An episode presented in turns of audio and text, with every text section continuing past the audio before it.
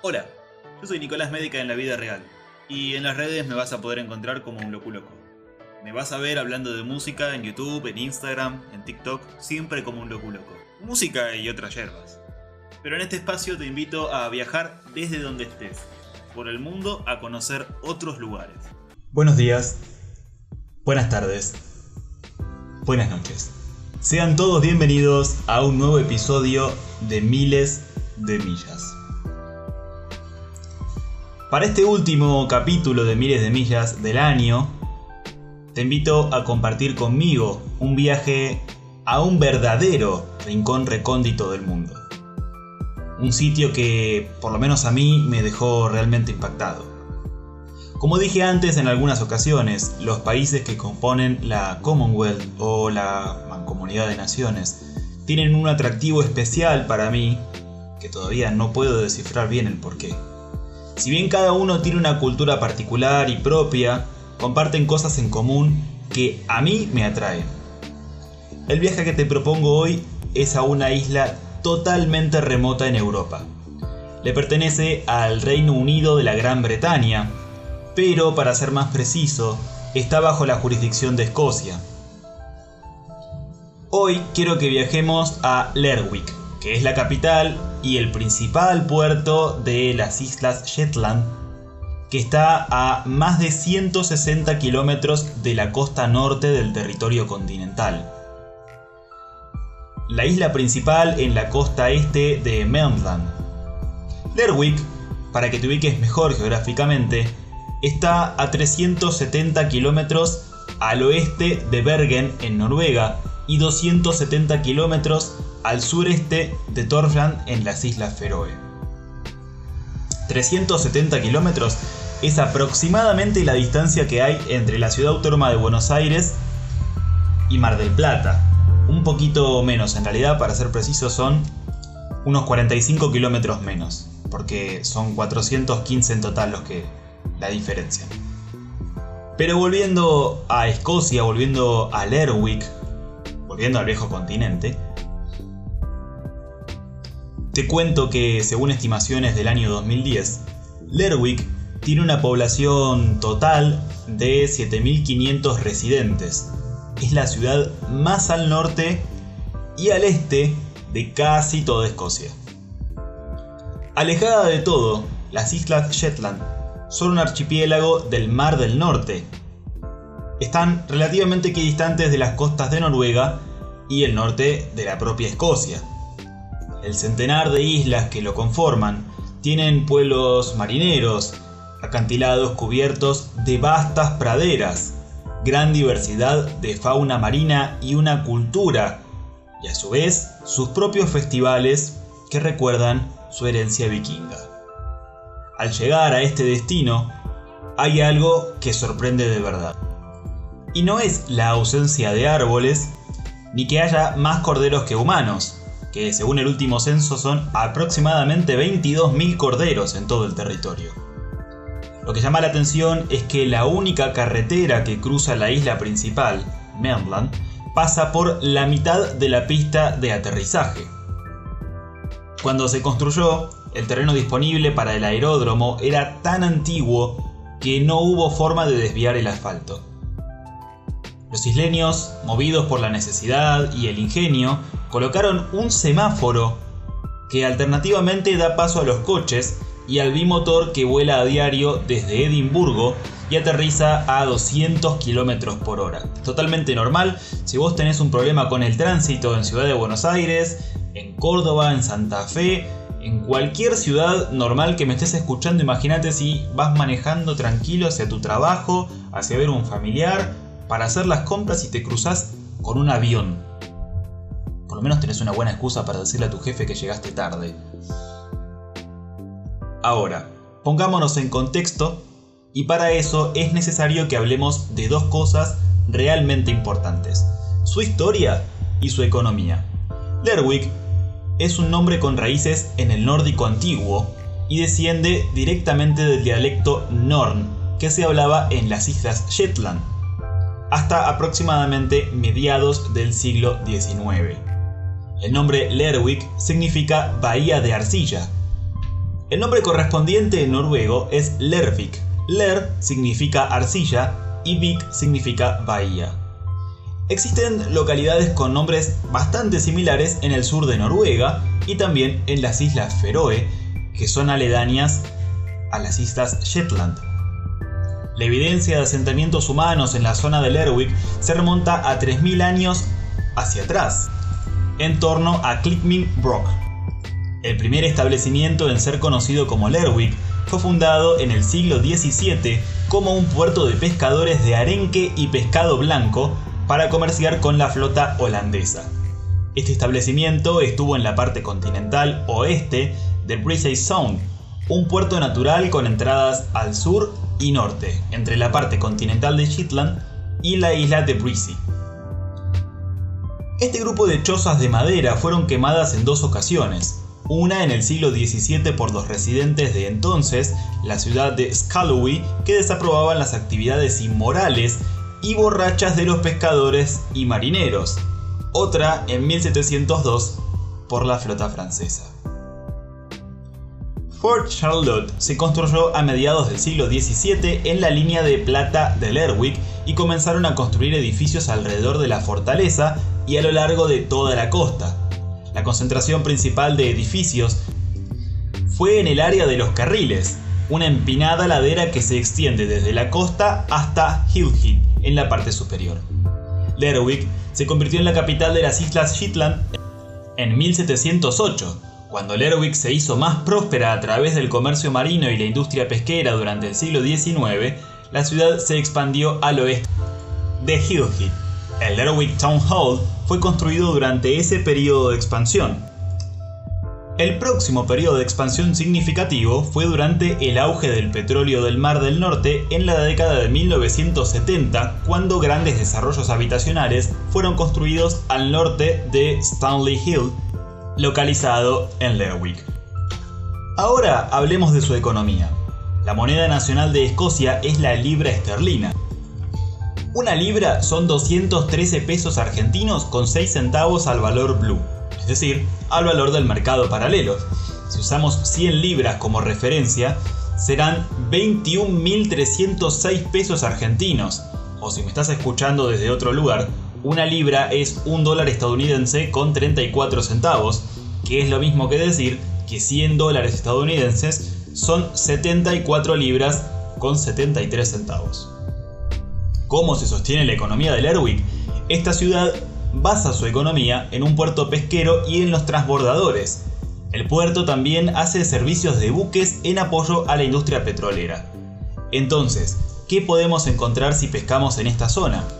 Las islas Shetland son un paraíso para la observación de la fauna marina que habita en el norte de Europa. Lo que más abundan son las aves, pero si de lo que hablamos es de lo que podemos sacar del agua, lo que podemos pescar, de las 24 peces que abundan en Gran Bretaña, 21 se encuentran en estas islas. Pero también hay que estar atentos a sus aguas donde suelen nadar nutrias, focas, orcas y otros cetáceos. En el norte de la isla más septentrional de Escocia se alzan los acantilados de Hermanis, donde anidan multitud de aves. En la isla principal del archipiélago abundan los pueblos marineros, que estos fueron fundados en torno al comercio del arenque. Bueno, ahora ya estamos un poco más en contexto, sabemos la historia y el tema de la economía relativamente bien respecto a Escocia. Entonces, ¿dónde nos vamos a quedar? Si vamos de vacaciones, si vamos a conocer Lerwick, ¿dónde nos vamos a hospedar? Ya que no te imaginas, busqué en Airbnb, la plataforma que te permite alquilar departamentos particulares para hospedarte, y como siempre tomé el costo para dos personas por un total de 10 días. El promedio del alquiler en un hospedaje privado, es decir, sin compartir el inmueble con otras personas, es de 105 dólares estadounidenses por día o por noche, depende cómo lo quieras ver. Al tratarse de una localidad que pertenece al Reino Unido, todas sus casas, sus inmuebles, son del estilo inglés y como máximo tienen dos pisos. Los colores del exterior son en tonos madera, grises o blancos. Sus puertas sí resaltan en el medio del frente del domicilio con mucho verde a su alrededor y tejas llamativas de color bordó o techos en madera. Y en el entorno, por supuesto, no pueden faltar las clásicas cabinas de teléfonos rojos.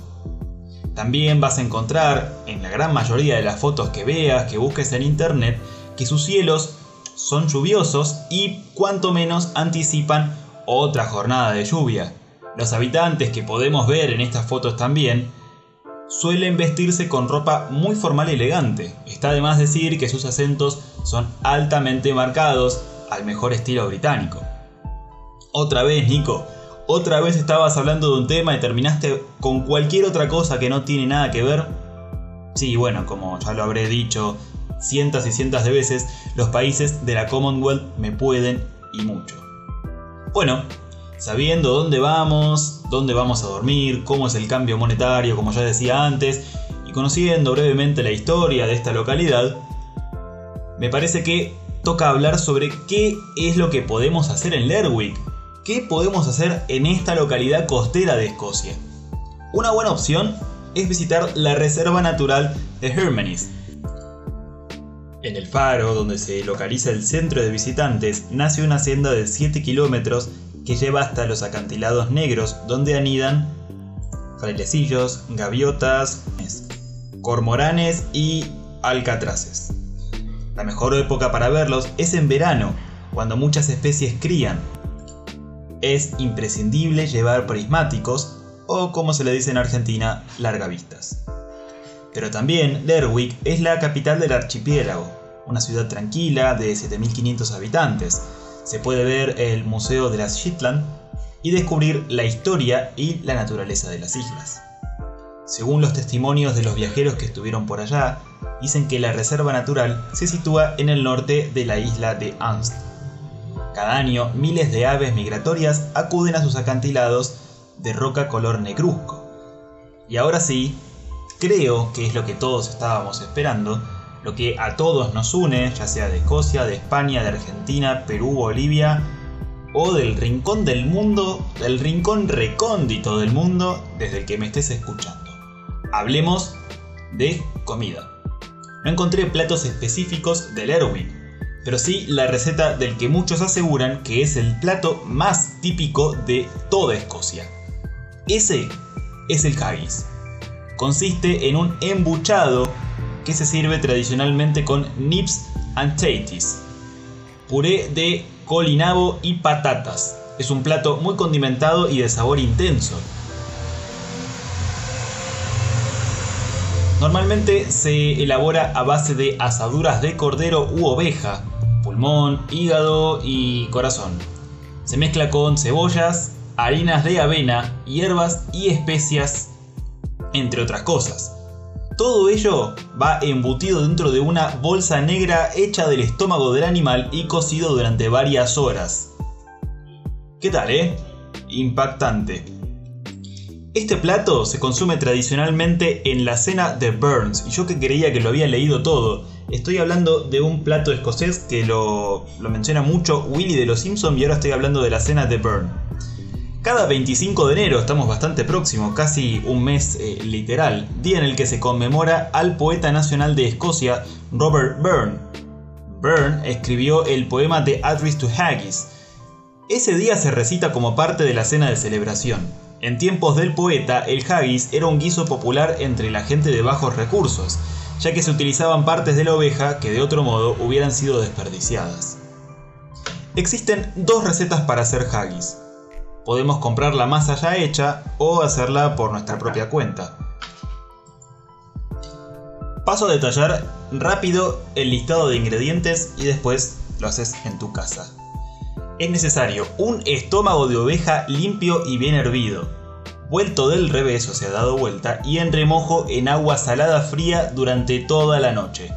Corazón y pulmones de cordero, 450 gramos de carne de buey o cordero, dos cebollas cortadas muy finas, 225 gramos de avena, una cucharada grande de sal, una cucharada pequeña de pimienta negra recién molida, una cucharada pequeña de cilantro seco molido, una cucharada pequeña de nuez moscada, agua suficiente para cubrirlo y caldo de los pulmones y los trozos de carne. ¿Qué tal, eh? Yo tengo el recuerdo de haber leído platos que se me hacían más apetecibles, que me provocaban más ganas de comerlo, y no tanto el haggis, que bueno, nada, es como un poquito particular. Pero bien digo, y bien dije al principio, este era el último episodio de Miles de Millas, por lo menos del año. Ya habrá que volver el año que viene con nuevos destinos, nuevos rincones recónditos del mundo para poder hablar, para poder investigar, para poder narrar, para poder mostrar con imágenes a través de mi voz. Estos, estos meses, eh, si no me equivoco, son en total seis meses desde que grabé el primer episodio de Octavio Pico en Neuquén. Me dejaron muchas cosas, me enseñaron un montón de cosas sobre destinos del mundo que son increíbles, que pude conocer a través de esto, siempre hablando de Google Maps, ¿no? O bueno, destinos que yo ya conocía, por ejemplo Mar del Tuyú, que también me lleva mucho a mi propio mi propia idea, ¿no? mis cuestiones personales eh, que quise narrar en ese capítulo. Em, bueno, muchas gracias por haber estado por lo menos estos seis meses acá, escuchando estos episodios de Miles de Millas, acompañándome a conocer lo que el mundo nos regala y particularmente en este año tan especial se nos prohibió conocer y ver. Espero haber sido una buena fuente de entretenimiento por estos minutos eligieron escucharme. Muchas gracias por eso. Yo soy totalmente agradecido a la gente que me escuchó todo este tiempo. Y sin querer ponerme el motivo, eh, solo voy a decir gracias. De verdad, muchas gracias. Podés suscribirte y hacerles llegar a todos un mensaje sobre este hermoso modo de vida que es viajando. Recordá que puedes verme en YouTube como un loculoco, en TikTok como un loculoco, en Instagram como arroba un loculoco. Podés leerme en Twitter como arroba un loculoco y me vas a encontrar acá también como un loculoco. Nos vemos, nos escuchamos la semana que viene dentro de las posibilidades. Un saludo a todo el mundo.